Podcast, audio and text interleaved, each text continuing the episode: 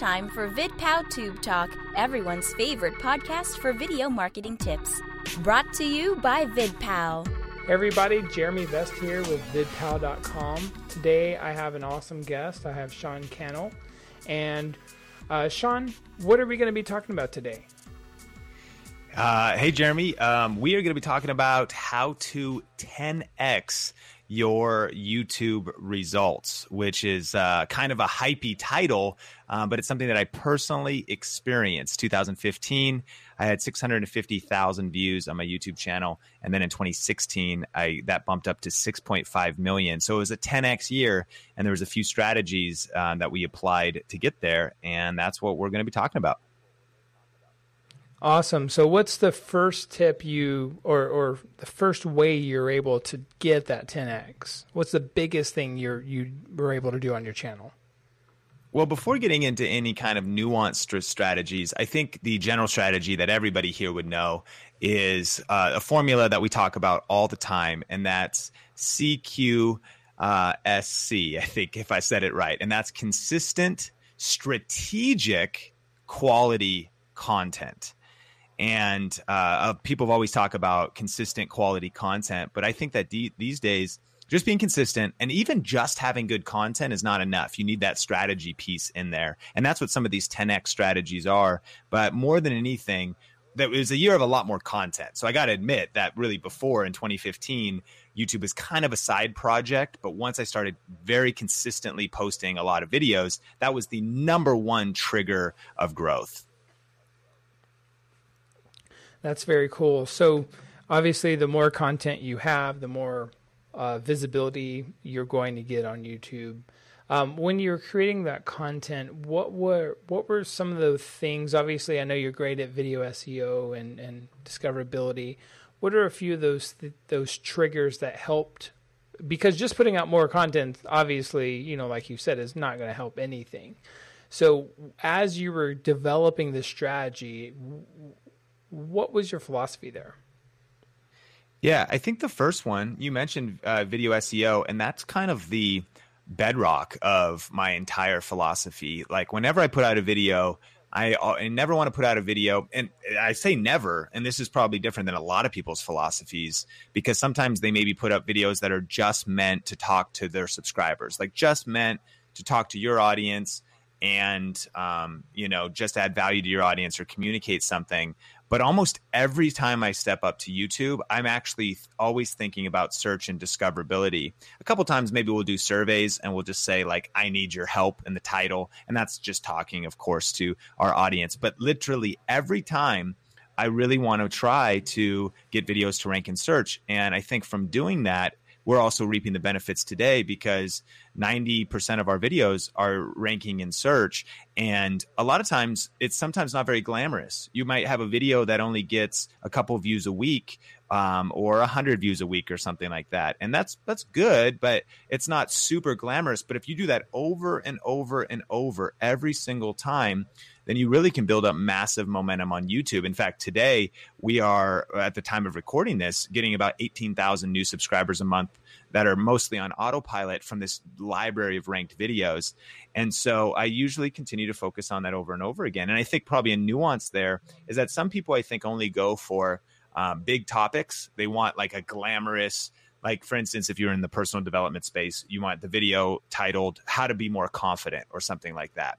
But something that general it's going to be hard, right? There's a lot of competition in there. So for me, the strategy when it comes to ranking that I think is a big takeaway for uh, people here on the podcast is is really uh, honing those video ideas down down and looking for long tail like keyword phrases and looking for those more nuanced keyword phrases that may not get you this huge impact, but it lets your channel grow slow and steady because you're able to rank. So instead of how to be more confident, it could be something like, you know, how to be more confident in the workplace as a woman. Now we're getting the amount of distinctions where I think there's a ton of opportunity to really clean up digital real estate, if you will, and get your videos positioned ranking in your niche. And I think both of us have really figured this out. I call this the nested philosophy So essentially, when I worked on, for example, Gillette and some of the other big brands we've done, we were we would create content like a hundred pieces of content around one thing, like how to shave, right?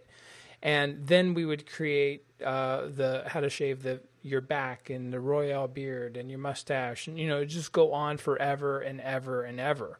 So I believe looking at your content, I think you've done the same thing. You've been able to think bigger than the particular tutorial that you're doing at the moment in time. Uh, with Funimation, we were ranking them for terms like uh, free HD anime. Free HD anime at one point about a year ago was bigger than Dragon Ball Z on YouTube.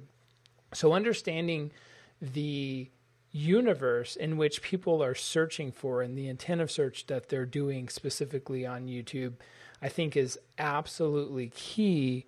And I just wanted to get your take on, you know, if you're going to go do camera reviews or something like that, would you go and, and make a series of videos on that one topic?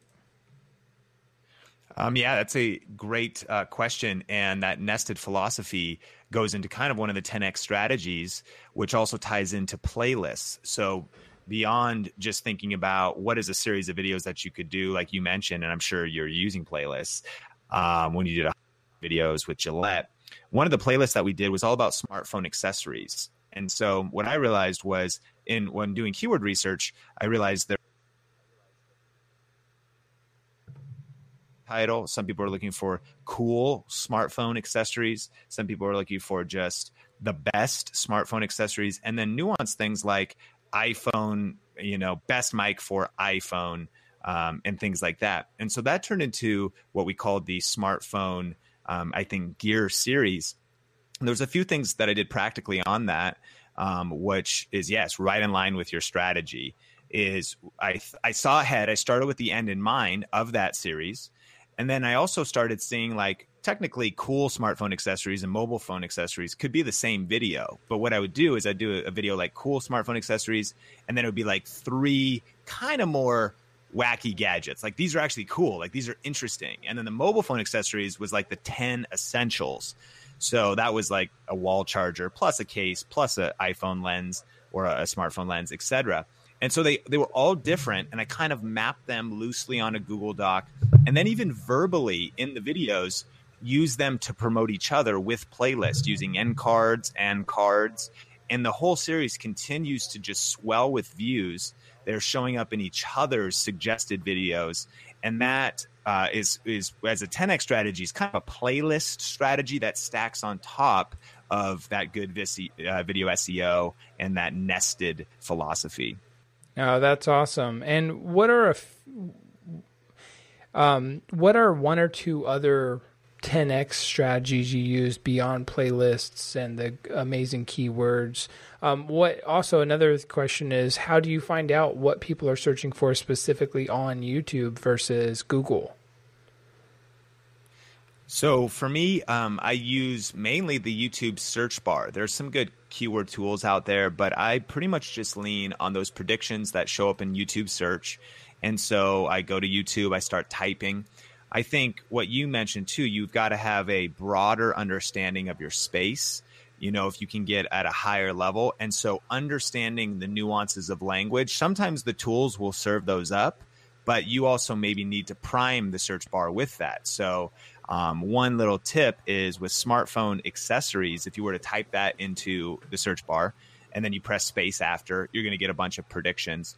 But you also, with the YouTube search bar, you can put an underscore space before whatever the term is, and it'll give you the predictions of that um, search term in a sentence. So then maybe that's where I found in front of smartphone accessories. And of course, those YouTube predictions are YouTube saying, here's what real people are searching in order from top to bottom of how much search traffic they're getting. And then one other tweak there is you can actually go a, a letter of the alphabet. So you could go A underscore space smartphone accessories, and it'll take it'll it'll put that word in any of the A sentences, and you could go all the way through the alphabet B, C, D, and those will pop up as well. So obviously we're on a podcast, but this is a really fun thing to try. And one caveat is it doesn't really work on mobile. The underscore thing and the predictions are a little bit different. It works best if you're on desktop in a normal browser.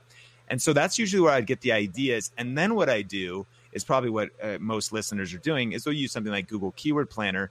Obviously, the numbers there are for Google search for the amount of monthly search traffic. However, I figure that it gives you just kind of a barometer. It gives you like a benchmark of it of how much search traffic there is. I mean, if it has 100,000 searches a month on Google Keyword Planner, it's probably very popular on YouTube as well. And conversely, if it only gets 10 to 100, then it's also probably nuanced, you know, a much smaller search. But still good, in my opinion, because you can growth hack just by doing these smaller sniper videos and uh, build your influence up over time with uh, ranked videos. That's awesome. And and one little thing to add to that is after we use the keyword planner tool here at VidPow, we take a lot of those terms into uh, Google, Google Trends, and we actually select the YouTube drop down, and now we're actually looking at trending um, image or tags rather, um, specifically that's from YouTube. Now a lot of things don't rank rank in YouTube or Google Trends. However, there are a lot of words uh, that they recommend at the very bottom of it. So converting those um, keyword planner words into the YouTube terms are, is definitely another trick we use. Oh, that's a great tip. All right. So, how can people find you? Where's what's your channels, and um, where can people uh, find what you do? Um, yeah. So my main channel that I've been focusing on is called Think Media, and that's the best tips and tools for building your influence with online video. So that's where I'll do a lot of um, video cameras, lighting reviews, microphones, smartphone accessories. And it's basically the tools for content creators. We just did a video on USB microphones, kind of like the one I'm using right here, whether people want to live stream or record podcasts. So a lot of tech gear reviews there, as well as tips and strategy videos that are focused on online video, but also all the things that entrepreneurs go through, right? Building an email list or even just networking and building relationships with people, a lot of tips videos. And then the other project is called Video Influencers. And uh, I co founded that project. It's a collab project with Benji Travis. And we have a weekly interview show with video influencers um, that are uh, heavily using YouTube or any platform that are really crushing it with um, video. And so that's a great resource for people too that want to learn how to build their influence, income, and impact with online video. Awesome. Well, you can find me at jeremy at vidpow.com or vidpalbam everywhere. So until next week, keep talking tube.